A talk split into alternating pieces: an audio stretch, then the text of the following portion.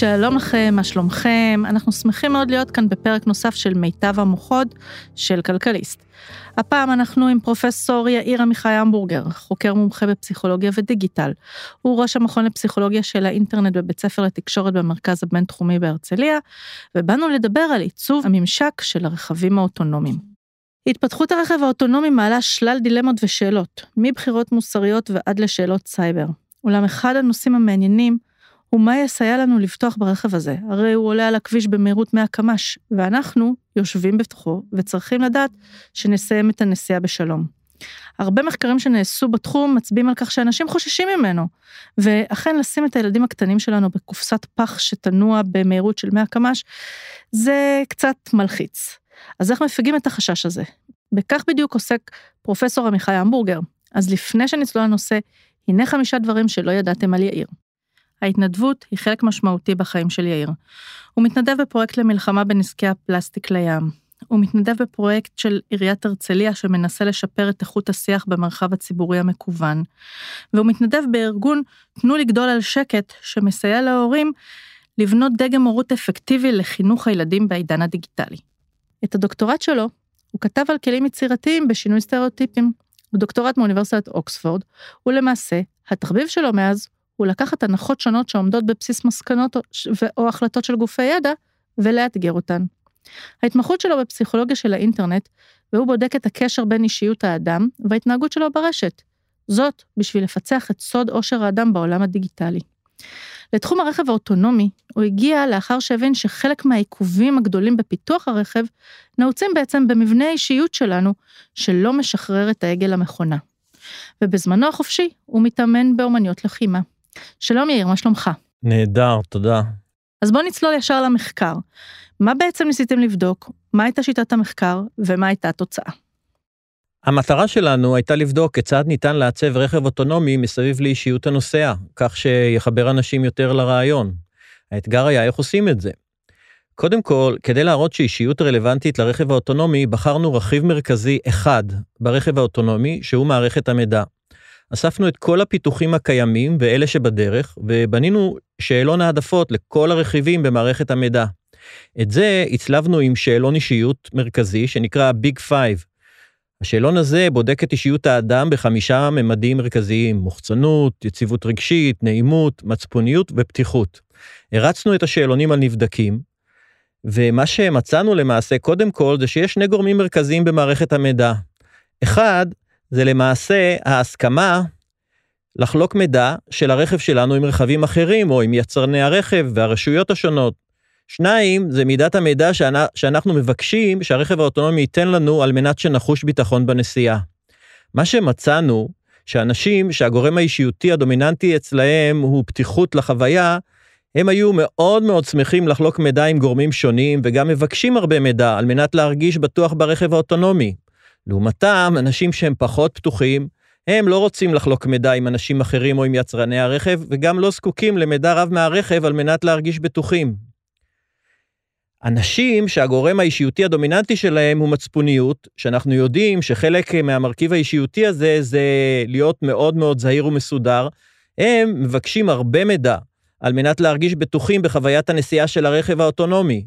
ובהשוואה להם, אנשים שהם פחות מצפוניים, שהם בין היתר גם פחות זהירים, פחות מסודרים בחיי היום-יום, הם זקוקים למשמעותית פחות מידע כדי להרגיש ביטחון בנסיעה ברכב האוטונומי. חשוב לציין שאנחנו ממשיכים כל הזמן במחקר. כיום, מי שאני עובד איתו צמוד זה דוקטור ירון סלע, שהוא פסיכולוג קליני שעושה איתי פוסט-דוקטורט במרכז לחקר הפסיכולוגיה של האינטרנט בבינתחומי, וכמובן שיש לנו עוד צוות שלם של עוזרי מחקר.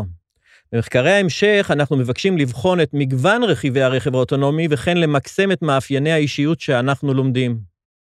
זה מאוד מעניין, uh, המבנה של האישיות שלנו והתרומה שלו לפיתוח הרכב האוטונומי. אבל למה דווקא הנושא של מסירת המידע לרכב הוא הנושא שאתם תופסים אותו קריטי, ולא לדוגמה, נגיד, הבנה של הבחירות המוסריות שהוא יעשה שהוא נתקל בבעיות? שאלה טובה. היינו צריכים להתחיל באיזה מקום כדי להוכיח את הטענה המרכזית שלנו. התחלנו עם מערכת המידע, מכיוון שהיא מערכת מאוד מאוד חשובה ברכב האוטונומי, שמתקשרת עם הנוסע והסביבה. זו מערכת שיכולה בקלות יתרה לתפור את עצמה מסביב לאישיות הנוסע, וכך אה, להוריד את המפלס של הפחד והחשדנות מהרכב האוטונומי. מפה אנחנו ממשיכים להיבטים רבים ונוספים, כמו העיצוב הפנימי, מערכת הבידור ועוד ועוד. בהשוואה לזה, נושא הבחירות המוסריות שהרכב יעשה, פה יש כבר התקדמות אדירה. אני רוצה לחדד אבל, למה דווקא נושא הרצון למסירה או לשיתוף של מידע הוא הנושא הקריטי להבנת האישיות וההשפעה שלה על היכולת שלנו לפתוח ברכב? מדובר במערכת שהיא יחסית אה, מתקדמת עכשיו, זאת אומרת, יש כבר פיתוחים, ואנחנו גם יודעים שאחד מהדברים הכי חשובים לדרגת הביטחון שאדם יחוש ברכב האוטונומי, זה היכולת של הרכב האוטונומי למעשה לדבר איתו. אוקיי, okay. אה, החשש שלנו בכלל מהמכונית האוטונומית הוא חשש רציונלי? הרי זו טכנולוגיה שאמורה להפחית את תאונות הדרכים, אז ממה אנחנו בעצם חוששים פה? אה, אנחנו חוששים מכיוון שמדובר בטכנולוגיה שנתפסת אה, כקרה, מתכתית, מנוכרת. בכלל, תמיד יש חשש מטכנולוגיה שנכנסת לתחום של חיים ומוות. גם צריך לזכור שהעיתונות הרבה פעמים אה, מגבירה את החשש שתאונה של רכב אוטונומי תקבל חשיפה הרבה יותר גבוהה מתאונה של אדם שנהג ברכב. אנחנו יודעים שגורם הסיכון הראשי לתאונות הדרכים הוא למעשה הגורם האנושי. לעתים קרובות דעתנו מוסחת, אנחנו עייפים, מבולבלים, או פשוט לא מרוכזים. ואז גובר הסיכון שנהיה מעורבים בתאונה. למחשב אין את החולשות האלה, והוא יכול אה, לאבד בפרק זמן קצר ביותר הרבה מאוד גורמים שקשורים ל, לרכב הנוהג, לדרך, לרכבים אחרים בסביבה. וכבר עכשיו, בשלבי המבחן של הרכב האוטונומי, אנחנו יודעים שמבחינת הסיכון לתאונות דרכים בתכלס, הוא הרבה יותר בטוח מרכב שנוהג בו אדם. אבל, תשאלי אנשים, התפיסה של רוב האנשים הפוכה.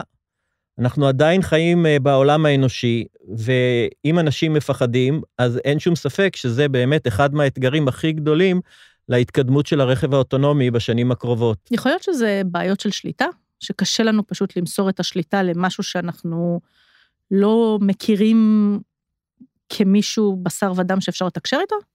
אה, אה, אין ספק שיש פה בעיית שליטה, לתת שליטה למכונה על משהו שהוא חיים ומוות. ואני חושב שלכן חשוב שהמכונה הזאת תהיה הכי, הרבה, הכי שאפשר אנושית, הכי שאפשר מתקשרת, הכי שאפשר אה, תופרת את עצמה לאישיות שלנו. נכון, וכמו שיש אנשים שונים שאוהבים לתקשר בדרכים שונות, אז אנחנו צריכים למצוא דרך לתקשר, שה, שהרכב הזה יתקשר איתנו בחזרה. לגמרי.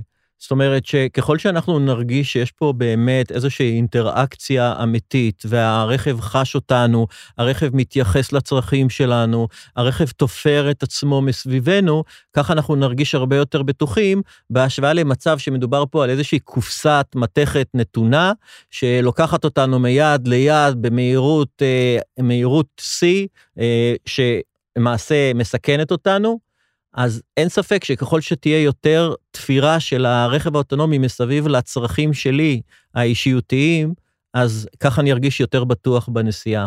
אז איך בעצם מתווכים למישהו בדרך נעימה סיטואציה של חוסר שליטה? כן, אז אה, בוא, בוא נחשוב על זה ברמה האישית. אם, אם אומרים לך שיש פה מוצר שהוא מוצר סטנדרטי, או בהשוואה אומרים לך שהמוצר הזה נתפר עבורך ברמה הכי אישית. אה, אין ספק שעצם הדבר הזה כבר עושה את ההבדל. כשאנחנו מדברים על הרכב האוטונומי, יש הרבה מאוד פחד וחשדנות. אבל אם אני יכול להוכיח שבאמת הרכב הזה הוא, הוא לא סטנדרטי, אלא הוא נתפר מסביב לך, הרכב הזה נתפר מסביב לאתי. בוא נגיד, מה, מה, מה במבנה שלי יגרום לו להתאפר סביבי? איך עושים את זה בפועל? בפועל, בוא נחשוב שאת קצת חששנית, בוא נחשוב שאת uh, קצת דואגת, את, uh, איך אומרים, טיפה נוירוטית. הרכב יודע עכשיו שעוד איקס uh, קילומטרים הוא נכנס לכביש משובש. אז הוא, הוא פשוט uh, יכין אותך ל, ל, לרגע הזה, הוא יכין אותך לפני, הוא ירגיע אותך במהלך. Uh, את תרגישי שהוא באמת נוגע בצרכים שלך. בהשוואה, אם נניח את ממש לא דאגנית, את uh, ממש לא חרדתית, שום כלום, הרכב לא, לא יספק מידע שהוא מידע מיותר. כלומר, העובדה שהוא מכיר אותך, שהוא מזהה את האישיות שלך, תוכל לעזור לו לתת לך את החוויה, חוויית המשתמש הכי הכי אה, מעצימה שאפשר. ואם נגיד שאני לא נוירוטית, הפחד שלי הוא לא מהכביש המשובש בדרך, הפחד שלי הוא ממה אה, יקרה אם אה, תבוא משאית לפנינו. אני, יש לי חששות ממשאיות, אני רואה משאיות, אני נחרדת. איך אפשר להתאים את הרכב במקרה הזה? הרי כל פעם, אם הוא יגיד לי, שימי לב משאית, שימי לב משאית, זה כאילו יותר יחרפן אותי. אוקיי, okay, אז, אז קודם כל, הנחת העבודה שגורם אה, אישיותי, שהוא נקרא חרדה, הוא פועל באופן הרבה יותר כולל, זאת אומרת שאת תהיי חרדתית מהרבה מאוד מצבים בכביש, ולא רק מהמשאית. אז אה, קודם כל, אישיות זה איזשהו דגם של, שהוא חוזר על עצמו, שאפשר להגיד זה מאפיין אותך. הרכב למעשה יוכל אה, להסיט את דעתך, הוא יוכל לתת לך אה, איזושהי תוכנת אה, רוגע, הוא יוכל לתת לך מסרים מרגיעים, הוא יוכל... מוזיקה. הוא יוכל לתת, כן, חוויית בידור שהיא מרגיעה. ככל שאנחנו באמת נוכל להכניס את הגורם האישיותי לשלל המרכיבים של הרכב האוטונומי, כך אנחנו נוכל באמת ליצור מעטפת שהיא תפורה יותר, מגינה יותר עליך. אה, כאשר באמת הפחד במשאיות הוא אחד מהפחדים שמאפיין אנשים חרדתיים.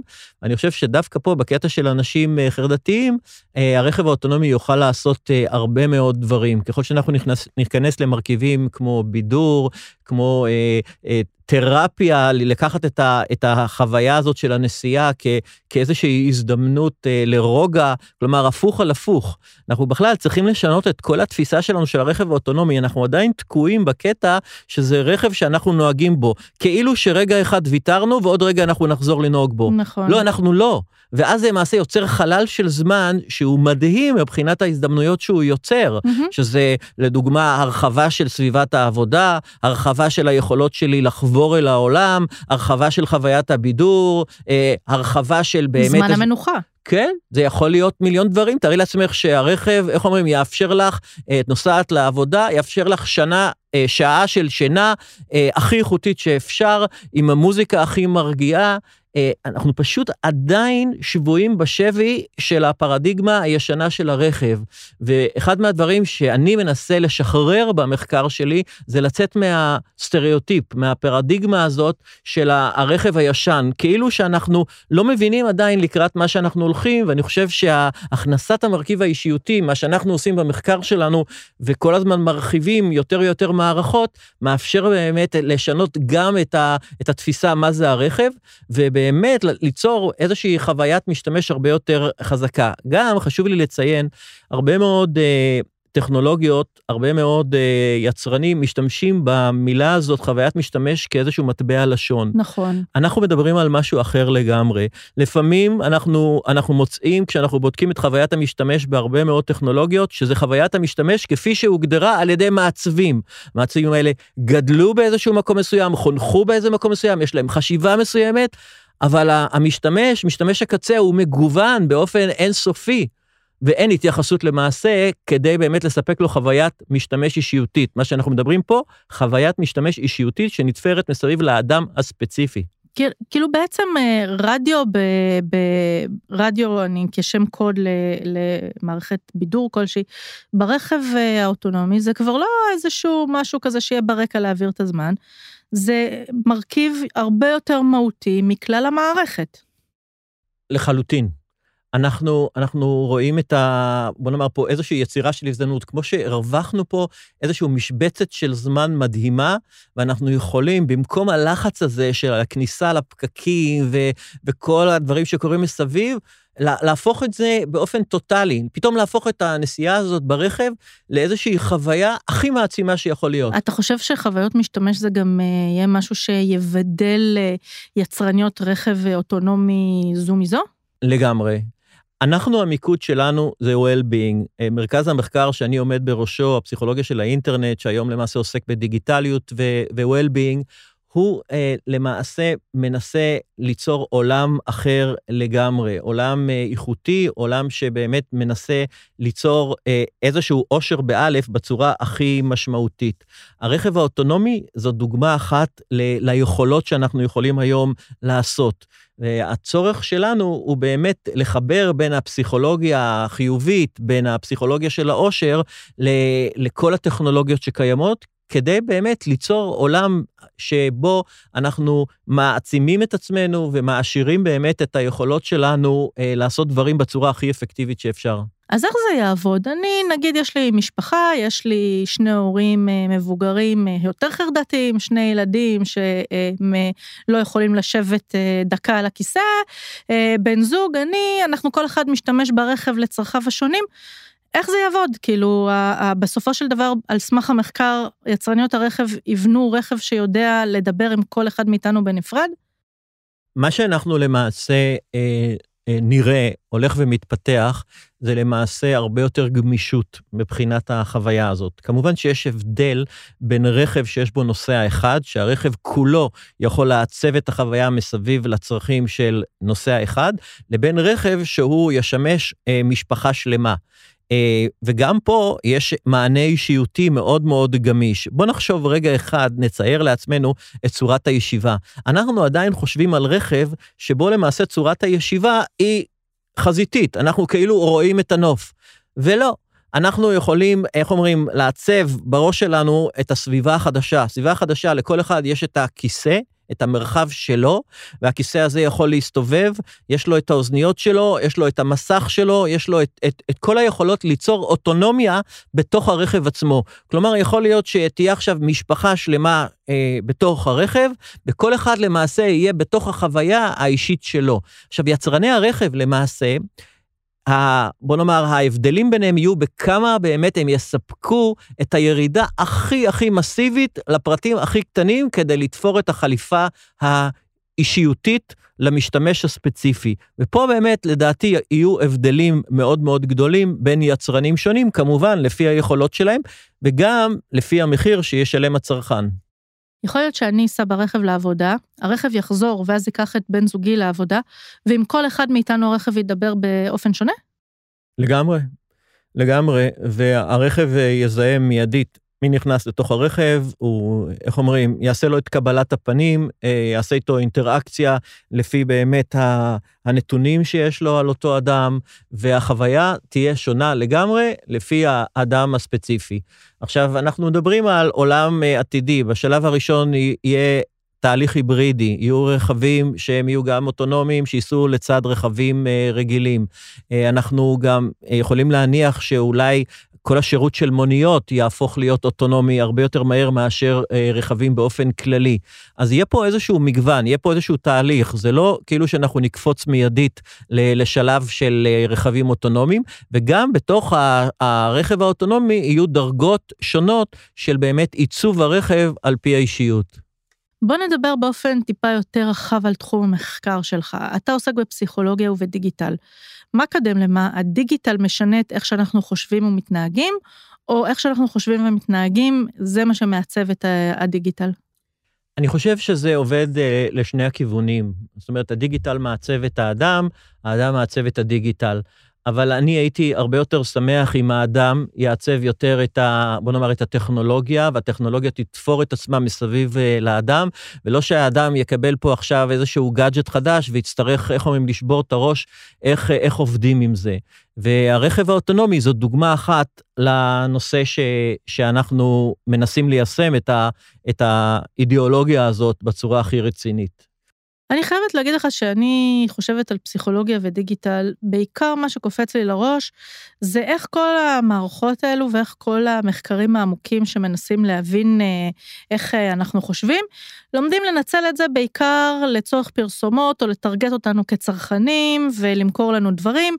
אה, ישר קופצות לי כל הפרסומות, מספיק שדפדפתי באיזה אתר אינטרנט והסתכלתי על איזה כתבה על מה לבשו בחג המולד במפורסמים, ותוך דקה אני ישר מקבלת אה, מלא פרסומות, תקני את המעיל הזה, תקני את המגפיים אה, האלו. אמ, אילו תועלות יותר עמוקות יכולות להיות מהבנה של אה, פסיכולוגיה ו- ואינטרנט, חוץ מלנסות למכור לנו דברים? אז זו באמת בעיה או אתגר מאוד מאוד רציני במציאות שבה אנחנו חיים. אין שום ספק שהאינטרס הכלכלי המסחרי הוא מאוד מאוד חזק. אה, אני, האג'נדה שלי, מרכז המחקר שאני עומד בראשו, האג'נדה שלו היא well-being אמיתי.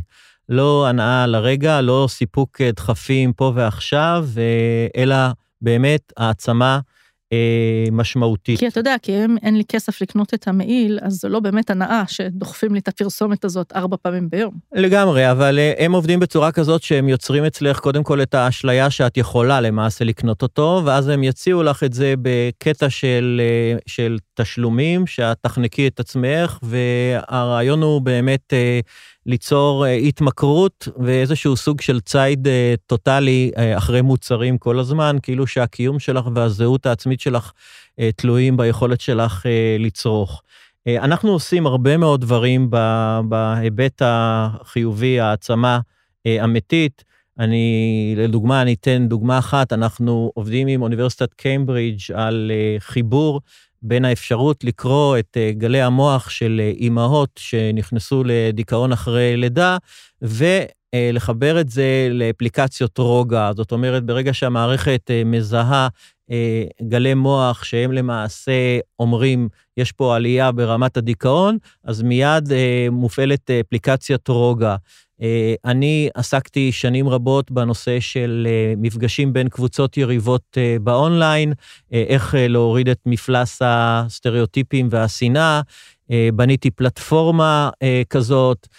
אני יכול להגיד שהפלטפורמה שלי הראשונה הייתה גרועה, אבל היא למעשה הייתה הראשונה, והיום אני שמח שיש הרבה מאוד פלטפורמות הרבה יותר טובות, ושמח גם שהם נותנים לי את הקרדיט שהייתי שם הראשון. רק לפני שנתיים הייתי אורח ב- באירלנד, אה, נתנו לי באמת את הכבוד אה, ל- לרכז אה, דיון בין מומחים פרוטסטנטים וקתולים, אה, שעסקו למעשה באיך מתעסקים, איך אה, משתמשים בתהליך הלמידה באונליין, ש- שבתהליך הזה יש אה, סטודנטים פרוטסטנטים וסטודנטים קתולים, ויוצרים באמת איזשהו שיתוף פעולה שמוריד את מפלס השנאה. אה, יש לי באמת עוד הרבה מאוד פרויקטים. אני חושבת פרויקטים. שזה יכול להיות מאוד ישים גם אצלנו במדינה.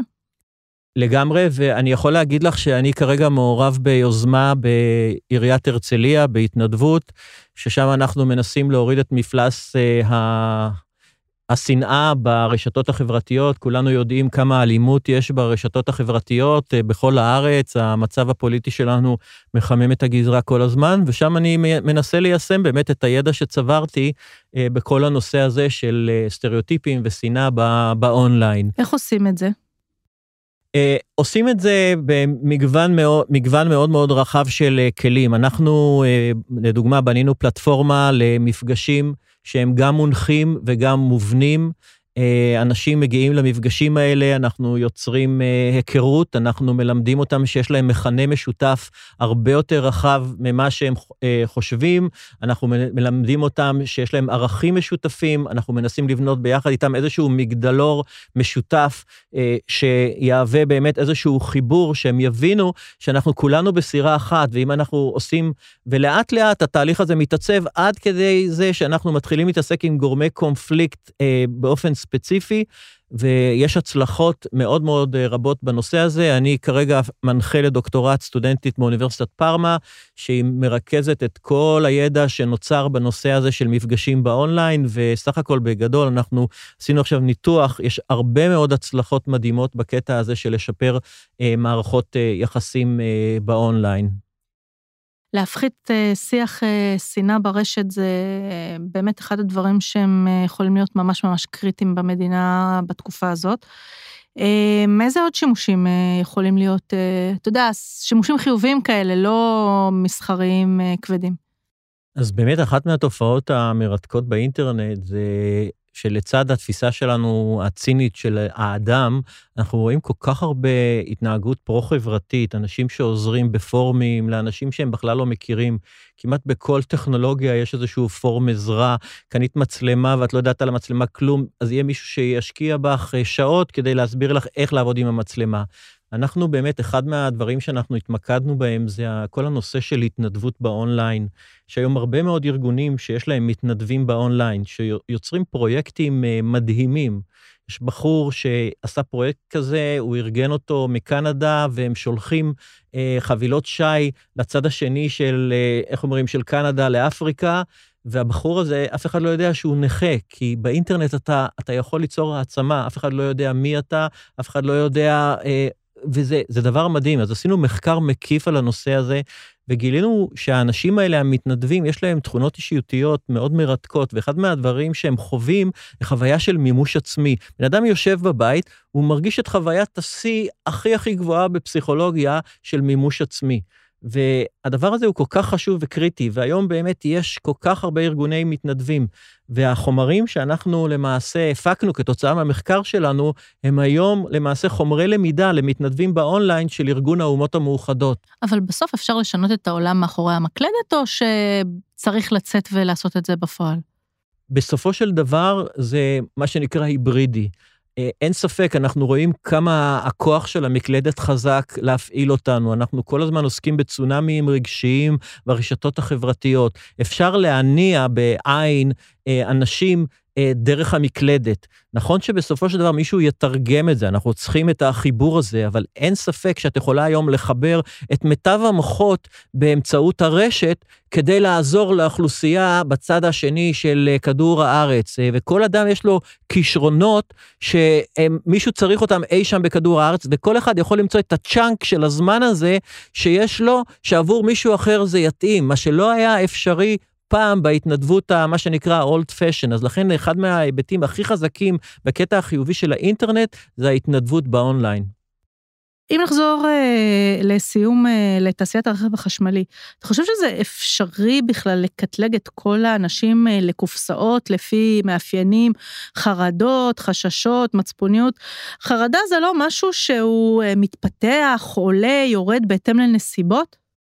הרכב האוטונומי הוא קופסה, הוא קופסת מתכת, אבל מה שעומד מאחורי הראש של האנשים שבונים את הרכב האוטונומי זה גם קופסה. קופסה אחת, שכאילו כל המשתמשים ברכב האוטונומי הם כולם אותו דבר. אני מנסה לשבור את זה. אני אומר, זה לא נכון. בואו תעצבו את זה מסביב לאישיות של הבן אדם. הדגם של ההתנהגות שחוזר על עצמו באופן עקבי, זה למעשה האישיות של הבן אדם. ואני אומר, בואו נעשה את המחקר, יש לנו כבר מחקרים משמעותיים, ואנחנו כל הזמן נכנסים ליותר ויותר מערכות ברכב האוטונומי, כדי באמת להוכיח כמה באמת המחקר חשוב, כדי ליצור רכב שיהיה מותאם, תפור, מסביבך, באופן אישי. אבל חרדה או מאפיינים כאלה, זה מאפיינים מובנים, זה לא דברים שהם יכולים להתפתח עם הזמן. אני למשל לא בן אדם חרדתי, והנה, הלכתי, פגע בי רכב, ודקה אחרי זה אני כבר מפחדת אה, ש... איך שאני שמה את הרגל על הכביש.